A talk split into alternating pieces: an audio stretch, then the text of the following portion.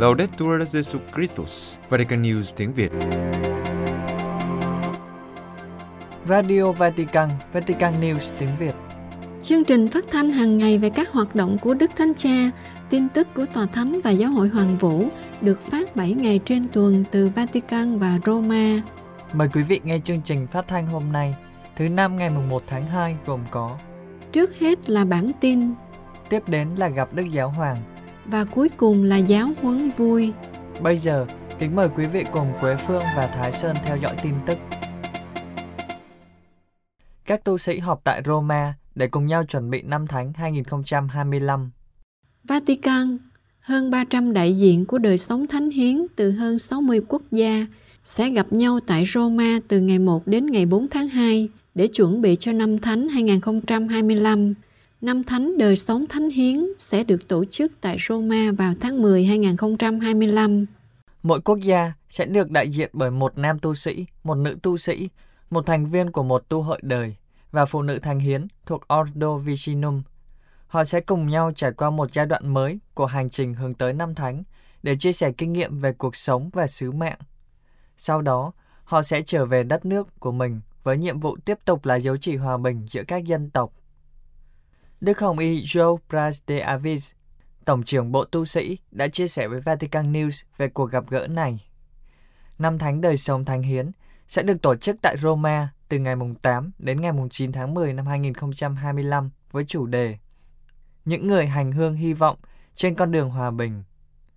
Những người nam nữ thánh hiến muốn suy tư về nhu cầu cấp thiết về hòa bình, sự cấp bách của thời đại chúng ta để đáp lại lời Đức Thánh Cha Francisco kêu gọi tạo ra qua hành trình năm tháng này, một bầu khí hy vọng và tin tưởng như một dấu chỉ tái sinh cho toàn thể nhân loại. Đức Hồng Y Tổng trưởng Bộ Tu sĩ chia sẻ rằng, các tu sĩ muốn cùng với mọi người khác trong giáo hội tham gia vào một sự chuẩn bị rất cụ thể trên toàn thế giới, bởi vì chúng tôi hiện diện trên toàn cầu cho năm Thánh 2025. Cuộc gặp gỡ trong hai ngày mùng 1 và mùng 2 tháng 2 này là sự kiện đầu tiên trong chuỗi sự kiện gắn kết năm châu lục lại với nhau. Nó được chuẩn bị trực tuyến nhưng cùng nhau. Chương trình, mọi thứ mà chúng tôi sẽ trải nghiệm sẽ được thực hiện cùng nhau và chúng tôi sẽ cố gắng sống nó giống như phiên họp đầu tiên của Thượng Hội đồng bằng cách ngồi quanh các chiếc bàn, chăm chú lắng nghe nhau dưới ánh sáng lời Chúa. Đức Hồng Y nói thêm, chúng tôi đang sống trong một thời điểm cải cách, canh tân đời sống thánh hiến với nhiều vấn đề, đó là sự thật. Nhưng cũng có nhiều thay đổi trong việc chúng tôi theo Chúa Kitô. Chúng tôi đang và muốn trở thành một món quà cho giáo hội. Chúng tôi phải thở và sống với giáo hội và do đó chúng tôi muốn bắt đầu ngay lập tức. Sau đó, chúng tôi sẽ có những cuộc gặp gỡ chuyên sâu khác. Vào ngày mùng 2 tháng 2, Ngày Thế giới về đời sống thánh hiến, Đức Thánh Cha sẽ chủ sự thánh lễ tại đền thờ Thánh Phêrô. Đức Hồng Y Pras de Avis chia sẻ, Chúng tôi vui mừng bởi vì Đức Thánh Cha đã xác nhận rằng Ngài sẽ đến cử hành với chúng tôi. Chúng tôi sẽ cùng nhau thực hiện việc chuẩn bị cho năm thánh theo những giá trị mà chính Đức Thánh Cha đã xác định cho chúng ta. Đó là trở thành những người hành hương của niềm hy vọng vào thời điểm mà cuộc sống bị tàn phá bởi chiến tranh và bệnh tật. Tiếng Mông Cổ trở thành ngôn ngữ thứ 52 của truyền thông Vatican. Vatican, ngày 31 tháng 1 năm 2024, tiếng Mông Cổ chính thức hiện diện trên cổng thông tin của truyền thông Vatican, trở thành ngôn ngữ thứ 52 của kênh thông tin chính thức tòa thánh. Đức Hồng Y Giorgio Marengo, Phủ Doãn Tôn Tòa Alaan Baata bày tỏ niềm vui về điều này vì từ nay người dân Mông Cổ có thể đọc những lời của Đức Thánh Cha bằng tiếng mẹ đẻ trong các dịp như kinh truyền tin trưa Chúa Nhật, tiếp kiến chung thứ tư hàng tuần và trong các sự kiện khác. Đây là một trong những hoa trái của chuyến tông du gần đây của Đức Thánh Cha, một cuộc viếng thăm đã chạm đến tâm hồn của người công giáo Mông Cổ, nhưng cũng chạm đến con tim của nhiều người thuộc các tôn giáo khác có ấn tượng tích cực bởi chứng từ nhân bản và tinh thần của Đức Thánh Cha. Đức Hồng Y cho biết nhiều người nói những lời của Đức Thánh Cha đã đi vào lòng người dân, làm nổi bật các giá trị truyền thống của Mông Cổ. Giờ đây huấn quyền thông thường của người kế vị Thánh Phêrô đã được chuyển dịch sang tiếng Mông Cổ. Ngài nói, một công cụ mới phục vụ công cuộc loan báo tin mừng. Chúng tôi hy vọng sẽ phát huy hết tiềm năng qua các kênh truyền thông ngày nay. Ông Paolo Ruffini, Tổng trưởng Bộ Truyền thông khẳng định, một điều nhỏ nhưng đối với chúng tôi rất lớn lao, như sự rộng lớn của Mông Cổ. Nói tất cả ngôn ngữ, càng nhiều càng tốt là sứ vụ của chúng tôi. Ông nói thêm rằng trong giáo hội không có lớn cũng không có nhỏ, việc nói tiếng Mông Cổ cũng sẽ giúp toàn thể giáo hội tái khám phá tầm quan trọng của những hạt giống bé nhỏ. Những gì chúng ta sẽ nhận được nhiều hơn những gì chúng ta sẽ cho đi. Như Đức Thánh Cha Francisco thường nhắc lại, sự mặc khải của Thiên Chúa diễn ra trong sự nhỏ bé. Thần khí luôn luôn chọn điều nhỏ bé bởi vì người không thể bước vào cái vĩ đại, kiêu ngạo, tự mãn. Về phần tổng biên tập Vatican News, ông Andrea Tonielli cho rằng chuyến đi đến Mông Cổ vào tháng 9 2023 của Đức Thánh Cha thật đặc biệt vì chứng từ mà tất cả mọi người đã nhận được từ giáo hội nhỏ bé và vẫn còn non trẻ, tận tâm phục vụ người khác. Bức ảnh được chụp từ trên cao với người kế vị Thánh Phêrô cùng với tất cả người công giáo trong nước với 1.500 người vẫn mang tính lịch sử. Ông Tonyan Lee nói, như một dấu chỉ thể hiện sự quan tâm đến cộng đoàn nhỏ bé này nhằm khuyến khích sự hiệp thông nhờ sự cộng tác của Đức Hồng Y Marengo. Chúng tôi đã quyết định mở một trang Vatican News bằng tiếng Mông Cổ. Như vậy, từ nay hệ thống truyền thông Vatican có 52 ngôn ngữ. Đây là sự kính trọng đối với những người anh em này của chúng ta và chứng tá tin mừng của họ ở Mông Cổ. Cũng lên tiếng trong dịp này, Ông Massimiliano Menichetti, phụ trách Radio Vatican, Vatican News nói, Sứ vụ của chúng tôi là truyền bá tin mừng trên khắp thế giới, trao tiếng cho các giáo hội địa phương, đọc các sự kiện qua lăng kính học thuyết xã hội, không để bất kỳ ai cô đơn. Chúng tôi bắt đầu thực hiện dự án này trong chuyến đi của Đức Thánh Cha đến Mông Cổ, được truyền cảm hứng từ sự hỗ trợ của Ngài đối với cộng đoàn nhỏ bé này – đã có trang tiếng Mông Cổ trên cổng thông tin Vatican News và sau đó sẽ có cả audio. Chúng tôi đang cộng tác với các giáo hội địa phương để mang lại ngày càng nhiều hơn tiếng nói hy vọng thay đổi thế giới. Cuộc gặp gỡ huynh đệ của các giám mục công giáo và anh giáo ở Anh và xứ Wales. Anh Quốc, các giám mục anh giáo và công giáo ở Anh và xứ Wales sẽ gặp nhau trong hai ngày 30 và 31 tháng 1 tại thành phố Norwich. Đây là cơ hội để cầu nguyện, thảo luận về thần học và mục vụ, bàn thảo về các vấn đề của giáo hội, bao gồm cả Thượng Hội đồng. Đức cha Christopher Thomas, Tổng thư ký Hội đồng Giám mục Anh và xứ Wales, giải thích về cuộc gặp gỡ. Giá trị của những cuộc họp này diễn ra hai năm một lần, là cơ hội để các mục tử xây dựng mối quan hệ và sống cùng với nhau các mục tiêu mang tính tâm linh, thực tế và thần học, theo tinh thần của hai ủy ban Archic và Larkum. Ủy ban Archic phụ trách về các khía cạnh thần học của cuộc đối thoại giữa giáo hội công giáo và giáo hội Anh, và Ủy ban Larkum bàn thảo về các khía cạnh thực tế, đại kết trong đời sống cụ thể hàng ngày. Ngài nói thêm, điều quan trọng là các giám mục công giáo và Anh giáo gặp nhau ở Norwich vào cuối tuần cầu nguyện cho sự hiệp nhất Kitô giáo khi hai giáo hội đáp lại lời Chúa Giêsu mời gọi quay lại với nhau, cứ hành những gì hiệp nhất và khám phá những gì chia rẽ. Các giám mục đã hành hương từ nhà thờ Thánh Gioan Tẩy Giả của Công giáo đến nhà thờ Chúa Ba Ngôi của Anh giáo. Các ngài cũng dừng lại tại phòng của Julia thành Norwich, được Công giáo kính nhớ như chân phước, trong khi giáo hội Anh giáo tôn kính là một vị thánh. Đức cha Christopher Thomas nói rằng, đoạn đường chỉ khoảng 20 phút đi bộ nhưng có giá trị biểu tượng sâu sắc bởi vì nó cho thấy rằng ở đất nước này, hai giáo hội cùng nhau ở trong một hoàn cảnh truyền giáo với một mục tiêu duy nhất, loan báo tin mừng ngay cả khi các phương pháp khác nhau. Ngài nói thêm, cũng sẽ có những khác biệt về thần học giữa chúng ta, nhưng cũng có nhiều điều chúng ta có thể làm cùng nhau. Ở trung tâm đời sống đức tin của chúng ta có một người là Chúa Giêsu và điều thực sự quan trọng là cuộc gặp gỡ với con người này và giúp đỡ mọi người biết đến Chúa Giêsu là sứ mạng của cả giáo hội công giáo và anh giáo. Trong chương trình, các giám mục cũng thảo luận về thượng hội đồng đang diễn ra ở Roma và làm thế nào khái niệm về tính hiệp hành có thể được hội nhập vào giáo hội công giáo và nó được trải nghiệm như thế nào trong anh giáo. Đức ông Roderick James, viện trưởng của Mater Ecclesiae College tại Đại học Công giáo St. Mary ở London, có bài nói chuyện về Thánh John Henry Newman và tầm nhìn của vị thánh này đối với sự hiệp nhất của giáo hội. Giáo hội vẫn sống ở Nicaragua dù bị bắt hại. Nicaragua Một linh mục giấu tên ở Nicaragua nói với trang mạng ACI Prensa tiếng Tây Ban Nha rằng mặc dù bị chế độ của Tổng thống Daniel Ortega đàn áp trong nhiều năm, giáo hội vẫn sống ở Nicaragua. Linh mục này cho biết rằng các cộng đồng giáo xứ và các gia đình tiếp tục phải đau khổ vì việc trục xuất các mục tử và người thân của họ.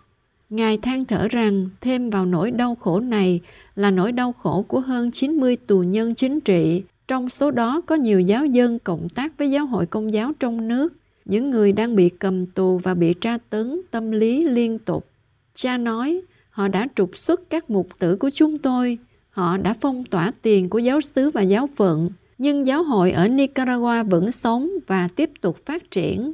Theo cha, điều này là do Thiên Chúa là đấng điều hành giáo hội với quyền năng của thánh thần của người và Đức Maria vô nhiễm nguyên tội, đấng đồng hành cùng dân tộc của chúng tôi. Ngài nhấn mạnh thêm rằng, giáo hội không phải là một tổ chức phi chính phủ, cũng không phải là phe đối lập.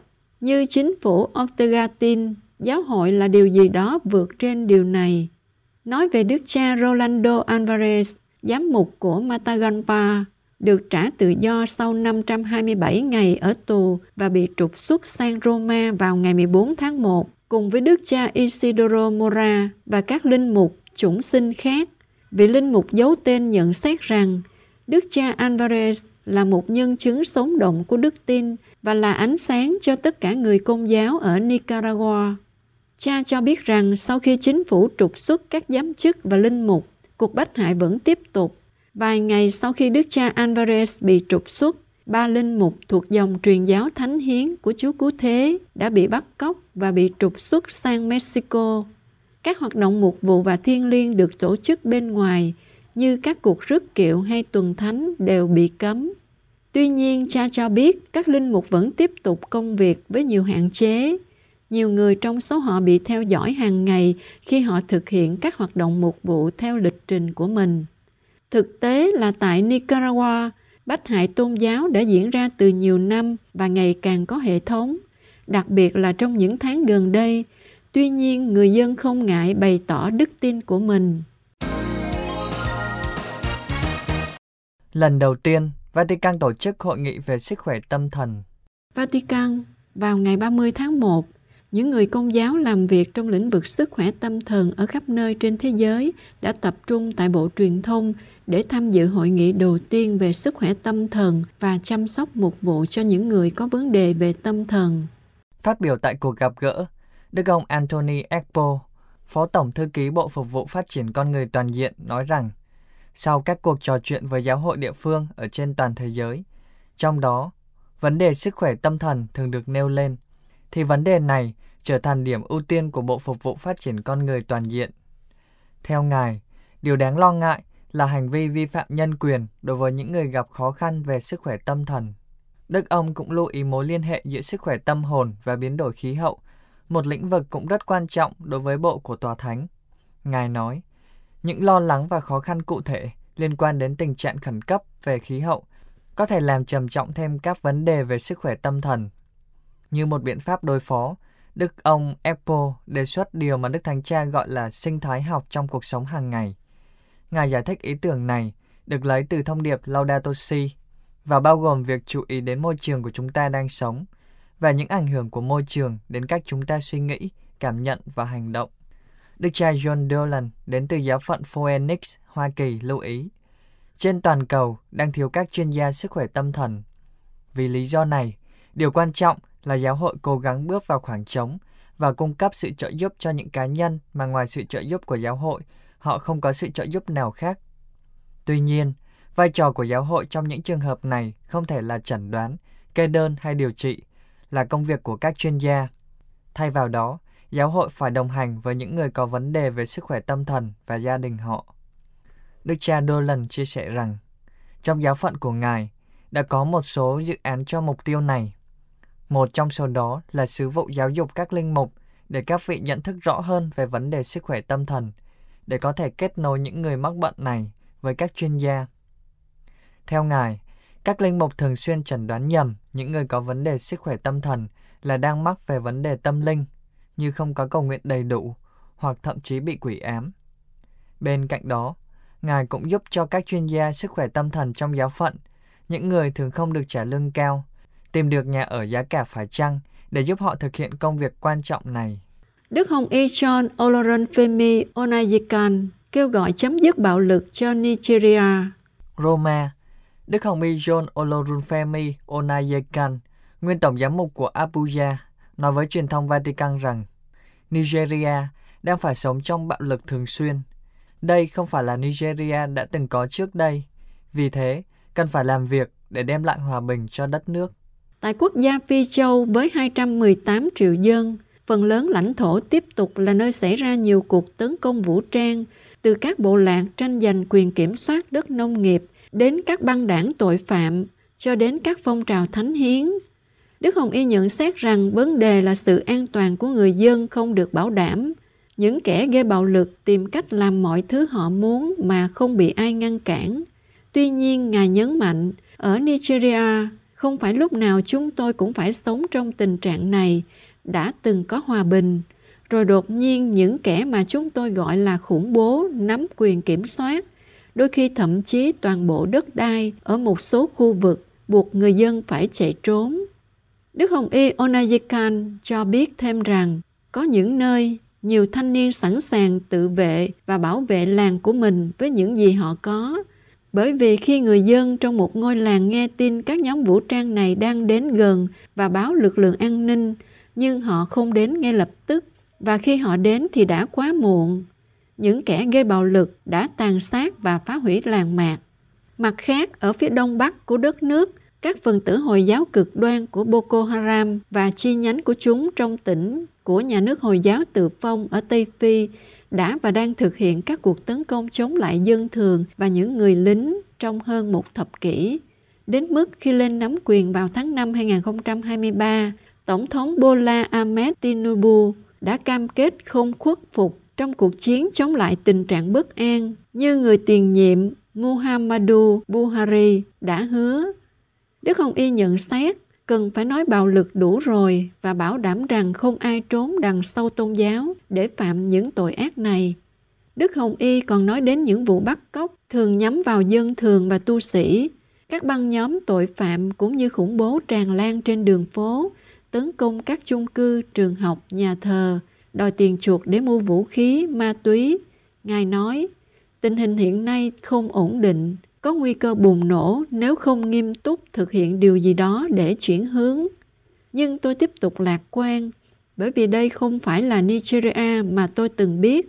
Hòa bình không thể bị bỏ qua, luôn có một nền tảng chung để làm việc, trở thành anh chị em như Chúa muốn. Quý vị vừa theo dõi bản tin ngày 1 tháng 2 của Vatican News tiếng Việt.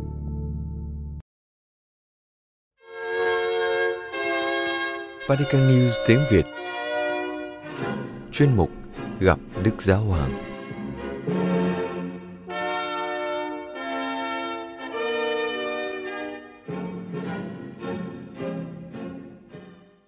Kính thưa quý thính giả, sáng thứ Tư ngày 31 tháng 1, trong buổi tiếp kiến chung tại Đại Thính đường Phaolô 6 ở nội thành Vatican, Đức Thánh Cha đã tiếp tục loạt bài giáo lý về các thói xấu và các nhân đức với những suy tư về sự nóng giận.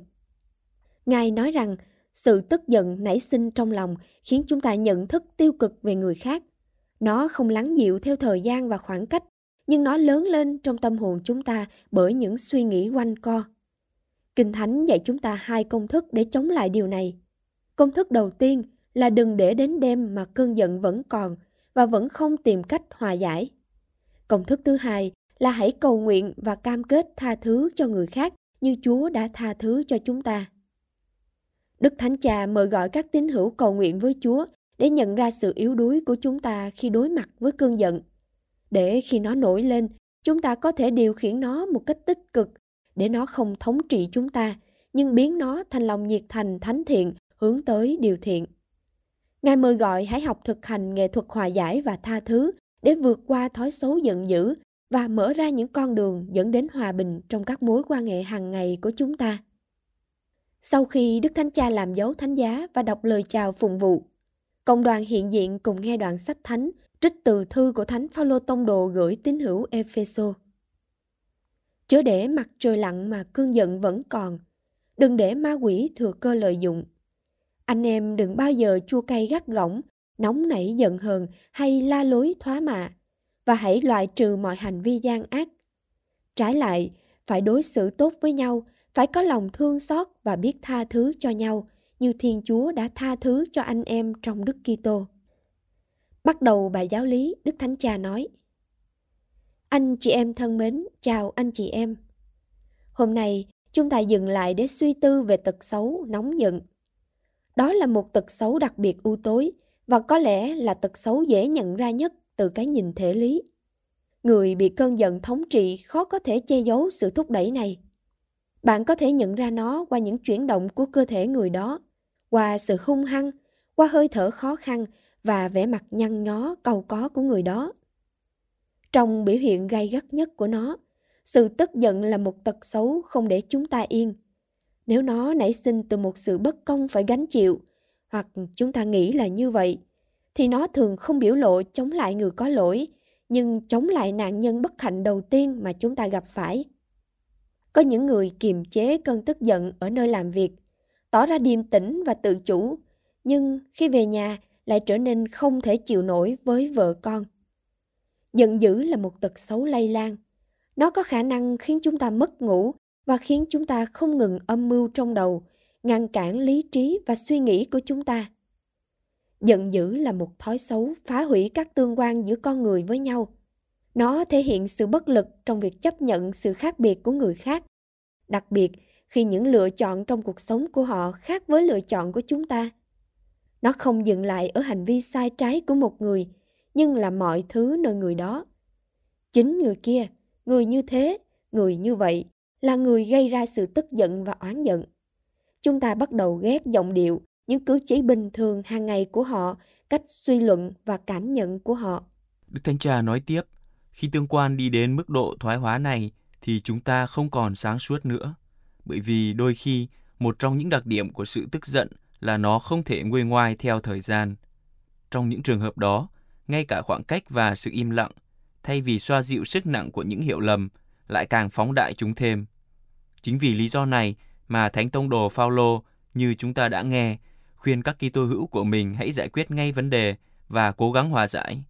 Đừng để mặt trời lặn mà cơn giận vẫn còn. Điều quan trọng là mọi thứ phải được hóa giải ngay lập tức, trước khi mặt trời lặn. Nếu ban ngày có thể nảy sinh hiểu lầm, hai người có thể không còn hiểu nhau, bỗng thấy mình xa cách nhau, nhưng không nên giao ban đêm cho ma quỷ. Thói xấu này sẽ khiến chúng ta không ngủ được vào ban đêm, nghiền ngẫm những lý do của mình và những sai lầm không thể giải thích được, những lỗi lầm mà không bao giờ là của chúng ta nhưng luôn là của người khác. Khi một người đang giận dữ thì luôn nói rằng vấn đề là do người khác. Họ không bao giờ nhận ra những khuyết điểm hay những thiếu sót của mình. Trong kinh lạy cha, Chúa Giêsu dạy chúng ta cầu nguyện cho các tương quan giữa con người, nơi là một bãi mìn, một mảnh đất không bao giờ có sự cân bằng hoàn hảo. Trong cuộc sống, chúng ta đối mặt với những người xúc phạm gây nên lỗi lầm với chúng ta, cũng như chắc chắn không phải lúc nào chúng ta cũng yêu thương mọi người đúng mức. Chúng ta đã không đáp lại tình yêu của một số người bằng tình yêu mà họ xứng đáng có được. Tất cả chúng ta đều là những người tội lỗi. Đừng quên điều này. Do đó, tất cả chúng ta cần học cách tha thứ để được tha thứ. Con người sẽ không ở bên nhau nếu họ không thực hành nghệ thuật tha thứ, trong chừng mực con người có thể làm được. Sự giận dữ được chống lại bằng lòng nhân từ, sự rộng lượng, hiền lành và nhẫn nại. Tuy nhiên, về sự tức giận, có thêm một điều cuối cùng cần nói.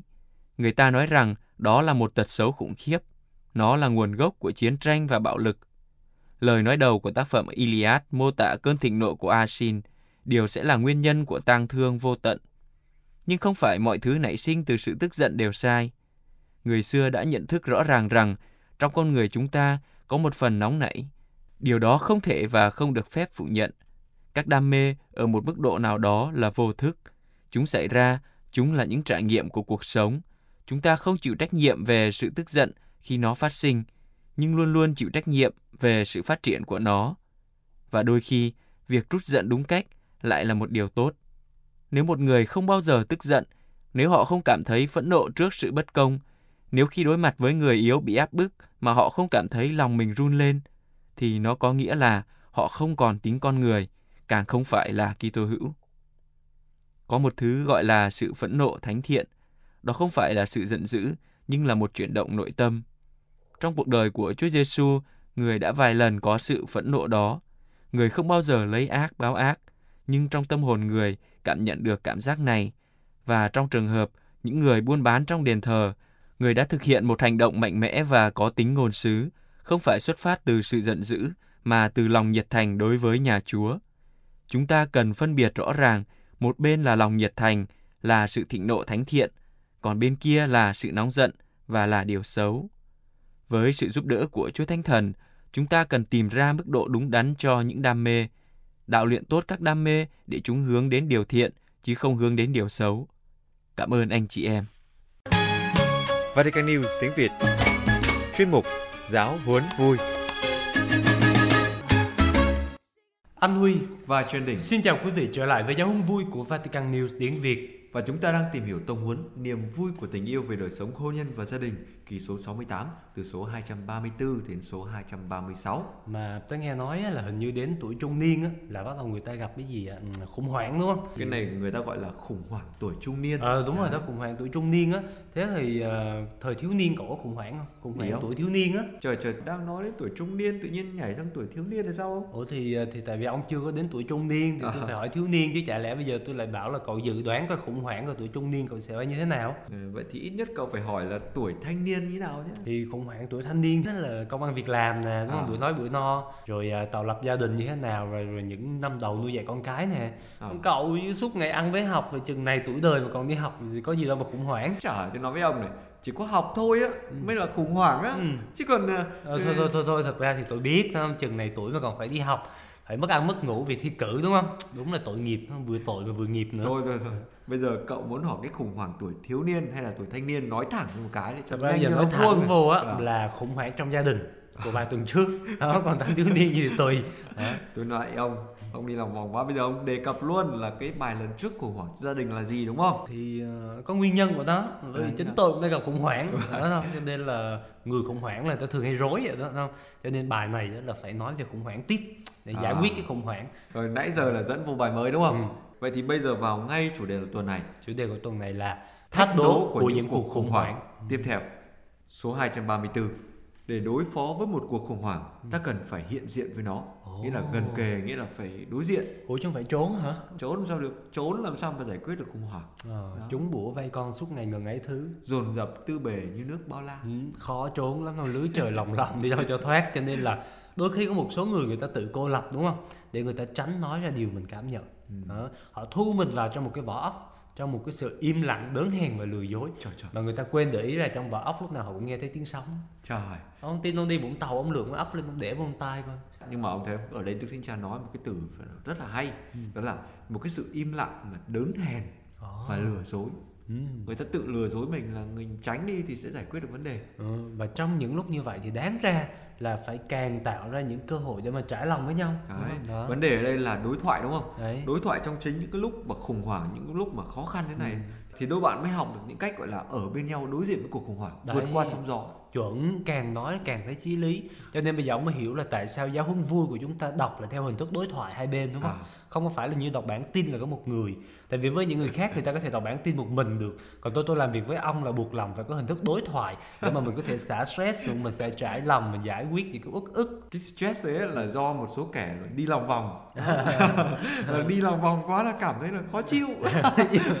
Bây giờ đi thẳng luôn là đức thánh cha nói rằng là đối thoại là một nghệ thuật mà người biết đối thoại là nghệ sĩ này à. là tôi nói về đức thánh cha đối thoại là một nghệ thuật đích thực mà đôi bạn cần học biết trong lúc êm ấm thuận hòa để có thể đem ra thực hành trong những lúc khó khăn rồi có nghĩa là khi mà thuận hòa là phải chuẩn bị trước cái việc mà mình đối thoại à. học cách đối thoại làm sao đúng thì rồi. khi mà gặp khủng hoảng đúng thì rồi. lúc đấy là bê nguyên con của à. cái gọi là áp dụng đấy, áp dụng rồi chứ còn đến lúc khủng hoảng rồi mới tìm cách đối thoại thì đấy là toang rồi trễ rồi đúng không vậy thì đức thánh cha nói cần phải giúp cho những đôi bạn trẻ này khám phá được những nguyên nhân ẩn kín nhất trong tâm hồn của hai vợ chồng và để đối diện với những khó khăn ấy giống như việc uh, sinh nở vậy đó ừ.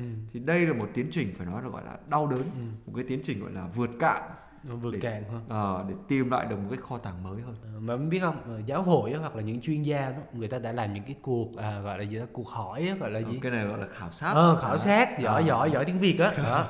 đó những cuộc khảo sát và người ta nhận được những cái phúc đáp những cái ừ. câu trả lời những cái câu trả lời cho thấy rằng là trong các hoàn cảnh khó khăn hoặc là nguy kịch thì đa số những người được khảo sát đó họ không có nhờ đến sự trợ giúp của một vụ đồng hành mà người ta không biết đến hoặc là ừ. người ta biết mà người ta ngại đến đó ừ. bởi vì sao bởi vì có thể có là một số nơi khi mà họ tìm đến thì họ không tìm thấy được cái sự cảm thông ừ. gần gũi hoặc là họ chỉ thấy được một mớ lý thuyết uh, không có thực tế Đúng không rồi. có được cụ thể Đúng thì họ họ họ nản luôn và chính bởi vì vậy thì đức thánh cha nhấn mạnh rằng khi mà nhìn thấy cái thực trạng của giáo hội và xã hội như thế này á ừ. thì chúng ta cần phải tìm một cách tiếp cận khác để đối ừ. diện với những cuộc khủng hoảng trong đời sống hôn nhân ừ. bằng một cái nhìn nhạy cảm hơn này, ừ. tế nhị hơn này, cụ thể hơn ừ. và nhất là đi cùng với họ để gánh lấy những cái nỗi đau, để gánh lấy những cái thống khổ mà họ đang phải chịu. Thành ra để có được cái nhìn nhạy cảm như vậy đó là cần những người rất là có kinh nghiệm. Đúng rồi, à, chiều sâu thiêng liêng nữa. Thậm chí là được đào tạo chuyên môn nữa cơ. Ừ. Và chúng ta có thể hy vọng là càng ngày thì nơi này nơi kia sẽ có những cái trung tâm mục vụ riêng cho đời sống hôn nhân và gia đình thôi chứ không có chung chung là cho giới trẻ không thôi à. à, ví dụ như là tuần trước mình nói đến trung tâm gì đó trung tâm tham vấn mục vụ gia đình đắc lộ đấy trung tâm mục vụ gia đình đắc lộ ha ừ. đó thì hy vọng là sẽ có những tu sĩ linh mục những chuyên gia ừ. có thể đồng hành một cách nhạy cảm hơn ừ. tinh tế hơn và thực tế hơn nữa đúng rồi và hết số 234 này thì tôi thấy đúng là truyền thông ngày nay rất là quan trọng ừ. những cái thông tin về những cái trung tâm mục vụ này kia là quan trọng à, đấy đúng rồi mà nhất là những cuộc khủng hoảng khi mà người ta truyền mà không có thông đấy. thì là phải rất là cần đến truyền thông đúng đấy. rồi cho nên là rất là khó khăn nếu như mà đôi bạn lấy nhau về mà chưa học được cái cách để mà truyền thông. Đấy, à. đấy nên là càng phải nghe giáo huấn vui nhiều hơn. Nói chung là làm việc với cậu tớ cũng thấy nhiều lúc gọi là căng thẳng lắm nhiều à. lúc bất ức lắm. Phúc tử đạo chúng tôi là phúc tử đạo. Nhưng mà ngày hôm nay là tớ nắm được cái bí quyết rồi ừ. đức thánh cha nói là ừ. trong những cái lúc khủng hoảng ấy ừ. thì phải cần tạo cho nhau những cái cơ hội để mà trải lòng. Mà trải lòng xong là chưa có đủ đâu. Đồng ý với nhau nữa cơ. Đồng ý gì? Đồng ý về cái cách ứng xử khi đó đó, ừ. khi mà gặp khủng hoảng đó ví dụ như là thỏa thuận với nhau sau này á mà dù có cãi nhau đi nữa thì sao không được bỏ nhà đi chẳng hạn đấy, hoặc là không có nói sốc nhau ừ, không, không có coi thường nhau không đấy. có sỉ nhục nhau ừ. đó Ủa sao ông nói gì tôi toàn giống như những gì tôi đối xử với ông không vậy à, hoặc là không được vũ lực à, không được vũ phu vũ lực vũ thê ở đây à. Thôi ông ơi nãy giờ là đi xa quá bây giờ ừ. trở lại bài đây nào rồi trở lại số 235 Đức Thánh Cha nói rằng là có những cuộc khủng hoảng phổ biến ừ. thường xảy ra trong các cuộc hôn nhân như là khủng hoảng buổi ban đầu à. khi mà các vợ chồng trẻ cần tập thích nghi với những khác biệt của nhau và khi họ mới gọi là lập gia đình riêng tách khỏi ừ. cha mẹ và có thể kể đến những cuộc khủng hoảng sau đó ví dụ như là cuộc khủng hoảng khi có con cái này ừ. rồi kéo theo đó là những cái thách đố về mặt cảm xúc này đấy. rồi chia sẻ tình cảm với con này đấy. đấy rồi nuôi dạy con này đấy ừ. thời buổi này nuôi dạy con không dễ đâu nha đấy, vất rồi. vả lắm á mặc dù là có đầy đủ phương tiện nhưng mà tôi thấy nhiều đôi vợ chồng nhiều bà mẹ là hay than là khủng hoảng khi mà nuôi dạy con còn nhỏ bởi vì cái việc mà nuôi dạy một đứa con nhỏ như vậy nó thay đổi hết cả cái nếp sống bình thường của cha mẹ đúng rồi. Đó thay đổi cả cái tập quán sống của cha mẹ thời không? gian biểu nè sao? Không bây giờ mọi sự phải lo cho con phải hy sinh rất là nhiều điều. Ừ. ừ. ngày xưa không biết bố mẹ mình có vất vả như vậy không? Có chứ. Ừ, có thể không kể có, thôi. không ừ. kể thôi. Còn bây giờ thì ờ, dễ kể hơn. Đúng không mà tôi thấy cái khủng hoảng lớn nhất của các bậc cha mẹ là cậu biết là cái tuổi gì không? Tuổi... đó là khi mà con nó lên tuổi dậy thì. Ờ à, chuẩn. À. này là từ kinh nghiệm mà chúng ta suy ra. Đấy, suy bụng ta ra bụng người. Bởi vì cái lúc đó đòi hỏi rất là nhiều cái quan tâm ừ. chăm sóc chi tiết từng chút một ừ. xem là nó có những thay đổi gì Đấy. về cả tâm lý sinh lý đúng rồi Đấy. rồi nhiều khi bố mẹ căng thẳng với nhau bởi vì không có đồng quan điểm khi mà nhìn nhận một vấn đề nơi đứa đúng con rồi. của mình đúng rồi. Đó. rồi đứa con thì lúc thì nó là người lớn lúc đó là đứa con nít ừ. nó cứ dở dở ương ương như thế trong cái tuổi dậy thì đang muốn khẳng định cái cá tính của nó mà đấy, đấy. À, nhưng mà lại khẳng định theo một cái kiểu rất là con nít nãy giờ Lam Huy và Trần Đỉnh không nói xấu ai đâu chúng tôi đang kể kinh nghiệm riêng của chúng tôi trong tuổi dậy thì thôi. À. nhưng mà nói tóm lại khi mà nhớ đến các cuộc khủng hoảng thì không thể không nhắc đến cái cuộc khủng hoảng cuối cùng. Ừ, là gì? Là cái cuộc khủng hoảng mà con cái đi xa hết. À gọi là con đi xa quá. Đấy. con đi xa ba mẹ quá. Đấy cái lúc đó gọi là tổ trống trơn. Đấy vườn không nhà trống. Đấy Ừ. thì lúc đó là cái thời điểm mà buộc các bậc cha mẹ phải nhìn lại chính mình là cơ hội để người ta nhìn lại căn tính của chính mình. Đấy, ví dụ như người làm con thì lúc đó là cơ hội để họ nhìn lại cái bổn phận họ chăm sóc cha mẹ già của họ. Đòi hỏi họ phải hiện diện quan tâm nhiều hơn rồi phải giải quyết những khó khăn đúng không? Phải đưa ra những cái quyết định khó khăn nữa. Đúng rồi. Và chính những cái lúc hoàn cảnh gay go mà khó khăn đấy á, Ừ. thì người ta có cái cảm giác này Ờ, lo sợ này ừ, trầm cảm nè đấy Ừ. rồi cảm thấy mình có lỗi này Ờ, hoặc là mệt mỏi đuối hả? Đấy. đuối là muốn buông hả? đúng rồi và chính những cái lúc như vậy người ta không còn muốn vun trồng muốn xây đắp với gia đình nữa rồi hết số 235 này á, thì cậu rút ra được điều gì rút ra được một điều là chúng ta tóm lại được Đó, mà tóm lại như thế nào cậu tóm đi Trời. Thôi được rồi nói tóm lại là số vừa rồi nói đến các cuộc khủng hoảng ừ. đấy 37 21 ngày ngày nào cũng có khủng hoảng hết đấy nên là tóm lại hai chữ khủng hoảng. Đó. à, nhưng mà cũng phải tính lại xem là Đức Thánh Cha kể ra bao nhiêu thứ đúng Ờ, không? bây giờ điểm danh là đếm thử nè. À, một này hai này ba này sáu cái. Sáu cái là cái nào đâu cái đầu tiên là cái gì? Đó là phổ biến này. Ừ. à, thường gặp này. Thôi ông đừng có tào lao. Ông đó là những cái tính chất của cuộc khủng hoảng. Còn bây giờ mình đếm cuộc khủng hoảng là ví dụ như là cuộc khủng hoảng ờ, lúc ban đầu nè khi mà phải đi lập gia đình riêng nè tách rời cha mẹ rồi, nè rồi khủng hoảng gì nữa? Rồi nuôi dạy con này. Nuôi dạy con nè rồi rồi tiếp theo là khi mà con vào tuổi dậy thì khủng hoảng dạy thì nè đó. Rồi khi mà Rồi con nó chắp cánh gọi là nó đủ lông đủ cánh rồi nó bay xa nè Đúng tổ rồi. trống trơn nè Đấy. con cái nữa rồi cái cuối cùng đó là khi mà phải chăm sóc cha mẹ già này. Ờ đó. Đấy. nhưng mà tôi thấy còn cái quan trọng nữa cuối cùng ấy, là đến cuộc- khi chính mình già rồi phải chăm Đấy, sóc đúng. nhau á. Đấy cái đó. Nhưng mà tớ hỏi cậu nhé Ừ. là mỗi một lần khủng hoảng như vậy là nó kéo dài bao lâu? À, ủa sao biết được ông? Tùy mức độ leo thang chứ ông. Rồi leo xong rồi còn đi xuống thang nữa. Nhưng mà xuống thang thì cần cái gì thì xuống thang tức là hạ mình xuống á đừng có trèo cao quá đúng không? À có nghĩa là phải bỏ cái tôi này Đúng bỏ cái rồi. sự tự mãn bỏ Đúng nóng này đúng không? bước xuống bước xuống một bước không có mất gì hết á. À, mà bỏ càng nhiều thì xuống càng nhanh đúng không? Đấy đấy ừ. trời trời. Không mà hôm nay ông vẫn là nó sáng suốt thế nhỉ? Đừng nói tôi triết lý tôi À. không có nói đạo lý ở đây tôi À. nói từ kinh nghiệm từ một cái sự minh triết của một cái người từng trải Ui. nó khác với lại một cái người đọc sách À, Hiểu không? tôi bây giờ bắt đầu tôi đang xuống thang rồi. Rồi chúng ta qua tiếp đi tôi lại leo cao quá. Số 236 ngoài ra còn có những cuộc khủng hoảng cá nhân ảnh hưởng đến đời sống các cặp vợ chồng. Thường nó liên quan đến những khó khăn về kinh tế cơm áo gạo tiền rồi việc làm rồi tình cảm xã hội rồi tinh thần và còn thêm những yếu tố gọi là mang tính bất ngờ nữa Ừ. ví dụ như là bệnh tật Trời, Đó. cái điều này là cực kỳ không mong đợi Ờ, nhất Đó. là trong cái mùa um, Covid này này. Covid này là khủng hoảng nhiều lắm. Đó. Đấy. và chính trong những cái hoàn cảnh khó khăn và bất ngờ như vậy thì nó có thể ảnh hưởng đến cuộc sống của gia đình Ừ. và nó đòi hỏi một cái hành trình gọi là hòa giải ngồi lại bên nhau thậm chí là phải tha thứ cho nhau Ừ. Và chính trong lúc mà chúng ta tìm cách tha thứ cho nhau đó thì sao? Mỗi người sẽ tự vấn trong sự khiêm tốn rồi trong thinh lặng xem là liệu mình có tạo cớ cho người kia phạm lỗi không? Thật ra thì một số gia đình tan vỡ đó là vì sao? Là vì họ kết án lẫn nhau. Đó, nhưng mà kinh nghiệm cho thấy rằng là gì?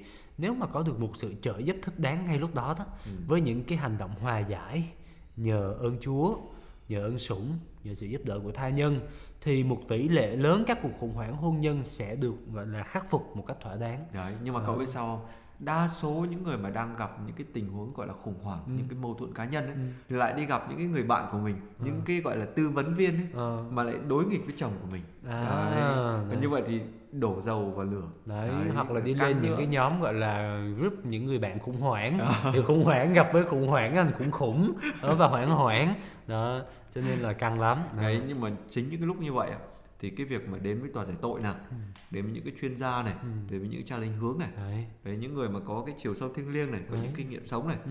hoặc là những người mà đã gọi là cao niên những người đã Đấy. có kinh nghiệm trong đời sống hôn nhân Ừ. thì cái nhìn nó sẽ thoáng hơn nó Ừ. rộng hơn họ bảo là để tránh được cái tầm bung dao á, À, thì người ta mới bao dung được tôi thấy thời buổi này á mà nếu mà đã lỡ đi tuyển chồng á À. là phải tuyển người như thế nào đó anh dũng tốt bụng bao dung không chút lạnh lùng vô cùng ấm cúng. Dân chúng tôn sùng kinh khủng ca tụng. Truyền tụng tiệc tùng cháy bùng thờ cúng. Và người anh hùng cuối cùng sắp bị tuyệt chủng. À, không kiếm ra nói tóm lại là trong mọi sự thì cần phải biết tha thứ và Đấy. thứ tha. Đấy. đấy.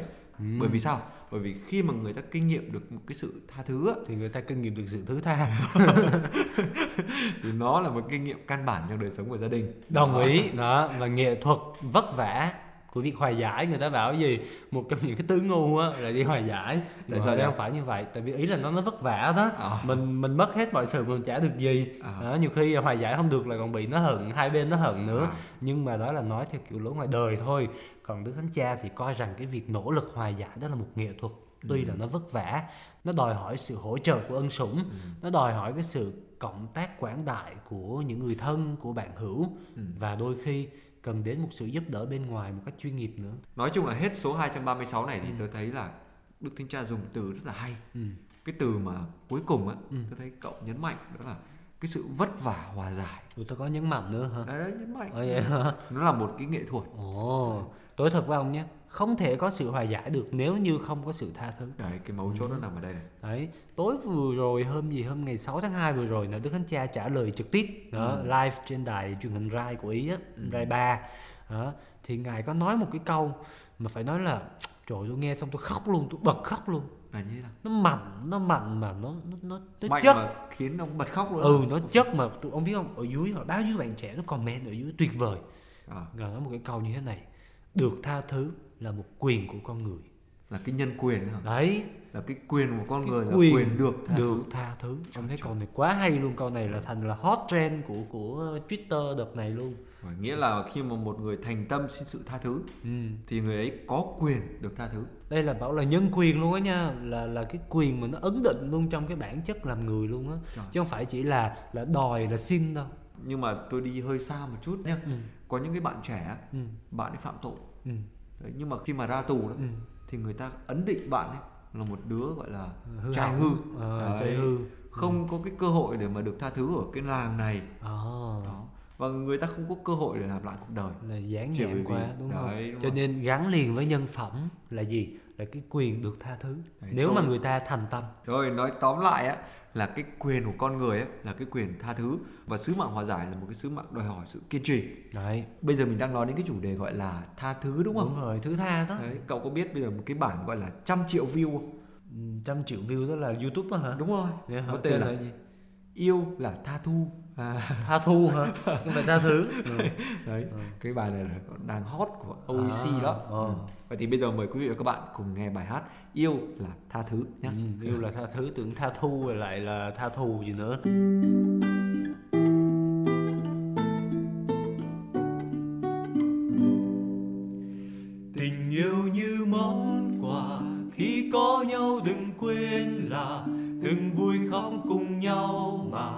cớ sao ta vội muốn cách xa?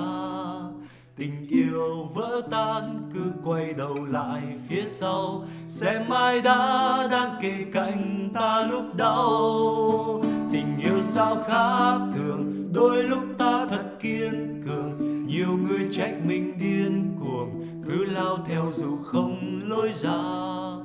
một khi đã yêu, trái tim bằng lòng thứ tha. Cho quá khứ hai ta cùng đi qua. Tình yêu như món quà, khi có nhau đừng quên là từng vui khóc cùng nhau mà. Cớ sao ta vội muốn cách xa? Tình yêu vỡ tan, cứ quay đầu lại phía sau. Xem mai đã đang kề cạnh ta lúc đau tình sao khác thường, đôi lúc ta thật điên cuồng nhiều người trách mình điên cuồng, cứ lao theo dù không lối ra. Một khi đã yêu, trái tim bằng lòng thứ tha. Cho quá khứ, hai ta cùng đi qua. Tình yêu sao khác thường, đôi lúc ta thật kiên cường. Nhiều người trách mình điên cuồng, cứ lao theo dù không lối ra một khi đã yêu, trái tim bằng lòng thứ tha, cho quá khứ hai ta cùng đi.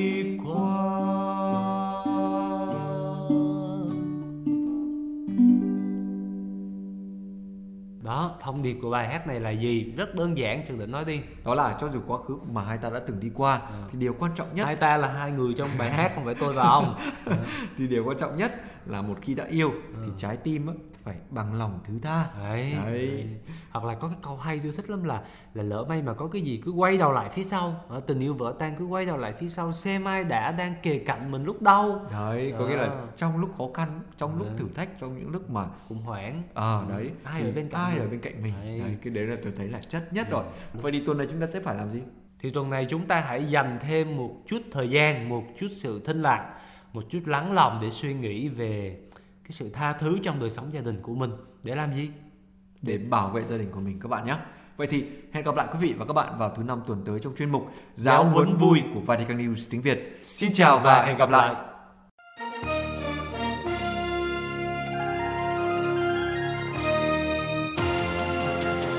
Cảm ơn quý vị đã chú ý lắng nghe chương trình Radio Vatican của Vatican News tiếng Việt.